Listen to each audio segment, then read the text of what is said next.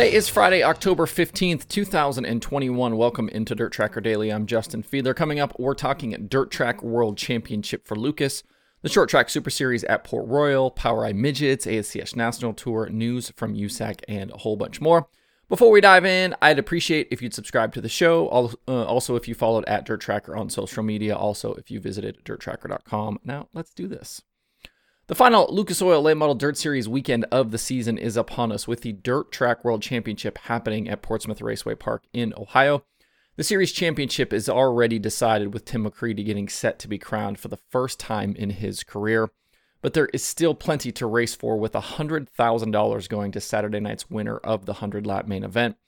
Brandon Shepard is the defending race winner, leading 76 laps in 2020 and topping Ricky Thornton Jr. and Tim McCreadie. For T Mac, now that the championship is decided, you know the gloves will be off as he looks to take down that big money. Last year's Dirt Track World Championship featured 63 cars, and I wouldn't expect this year to be really much different. There isn't any competition this weekend, really, in terms of other late model shows nearby, and the main event pays a couple grand to start, so we should see a healthy field. In the DirtTracker.com analytics database, I have five races at Portsmouth for Lucas going back through July of 2020. And we've had five different winners in that span. Jimmy Owens, Hudson O'Neal, Bishop, Jonathan Davenport, and McCreadie have all been victorious at the Ohio racetrack. JD and T Mac were winners already earlier this season. As for average finish at Portsmouth, Ricky Thornton Jr. leads all drivers who have at least two starts. He's trailed by Spencer Hughes and JD. Looking at these numbers and kind of the past results, things really seem to point to a pretty wide open weekend in terms of who could win this thing. Brandon Overton is always one to keep an eye on in these big money shows as well, but he's not a super lock here this weekend. In the past two seasons, he has just one appearance at Lucas or uh, with Lucas at Portsmouth. Uh, he finished 31st in last year's Dirt Track World Championship after starting on the front row and bowing out early with mechanical issues. Don't count him and that Wells Motorsports team out though this weekend. They will certainly be a factor. Tonight at Portsmouth is prelim action for the Lucas Late models, including hot laps, qualifying, and a round of heat races. On Saturday, racing begins at 7 with B mains, followed by the 100 lap main event. Tickets are available at the track, and you can watch live through the weekend on MAV TV Plus. At Port Royal Speedway last night for the Speed Showcase 200 weekend opener, Mike Mahaney took down his first career short track Super Series win. He started fourth, battled briefly with early leader Ryan Godown, and picked up the $5,500 victory. Matt Williamson, Godown, Alex Yankowski, and Ryan Watt completed the top five. It's been a strong season for Mahaney as he's now picked up his first career wins with both the Super Dirt Car Series and Short Track Super Series, and he's right in the thick of the Short Track Super Series South Region Championship fight. His win last night guarantees him a starting spot in Saturday's 200 lapper that pays $50,000 to the winner. Tonight at Port Royal is qualifying night for both the modifieds and Crate 602 Sportsman, with Pro Stocks running a full program as well. Saturday's racing, uh, racing will feature B mains for both top classes, along with the 200 lapper and that big money. If you can't be at Port Royal this weekend, watch all of the action live on FloRacing. With the POWRi Midgets last night at Port City Raceway, Buddy Kofoid picked up his eighth series victory of the season, making a late move to get by both leader Tanner Berryhill and second place running Christopher Bell.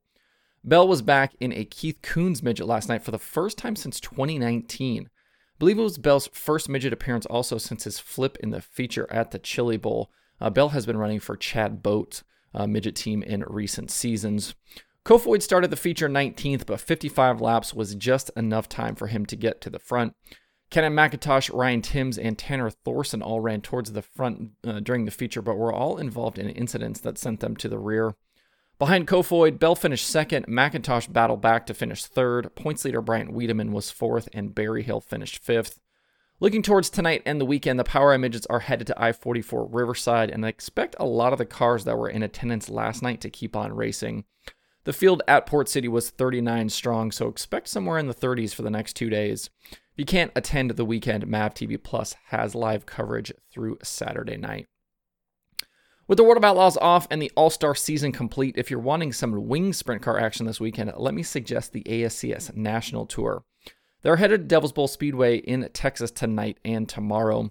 Besides the usual cast of characters, it sounds like a little star power has been added to the field, including names like Johnny Herrera, Sam Hafertepe Jr., Tyler Courtney, and Ricky Stenhouse Jr.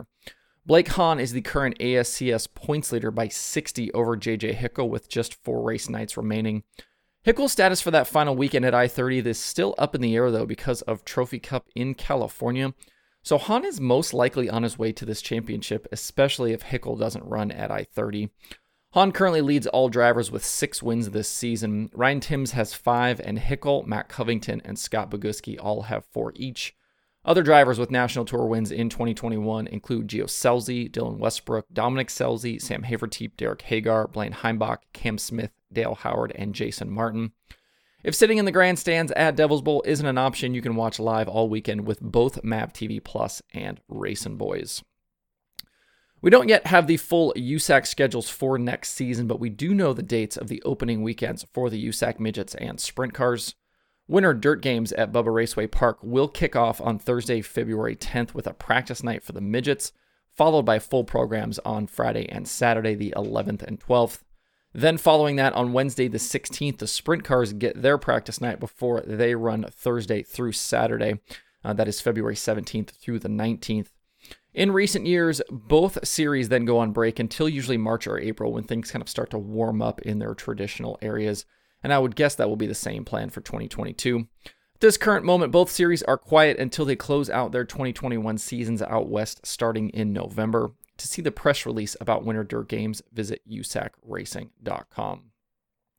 If you're looking for other late model action this weekend, check out the MLRA late models on FloRacing. They're closing out their 2021 season at Tri City Raceway in Illinois. Tony Jackson Jr. enters the final two nights with a 160 point lead over Garrett Alberson for the title.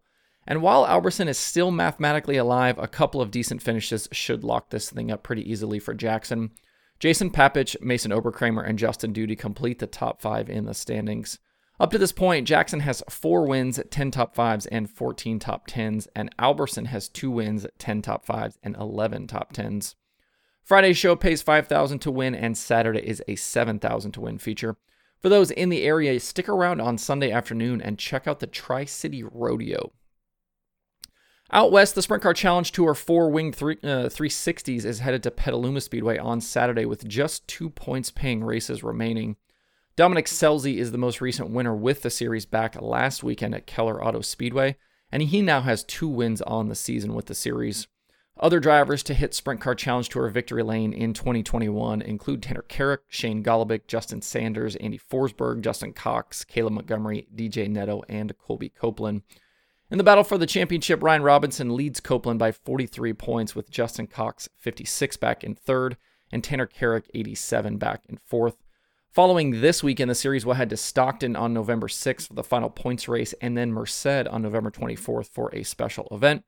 For more on the series, visit SprintCarChallengeTour.com. There are 18 shows on the streaming schedule for today, with more to come through the weekend. It's definitely quieter, though, than it's been in a long time.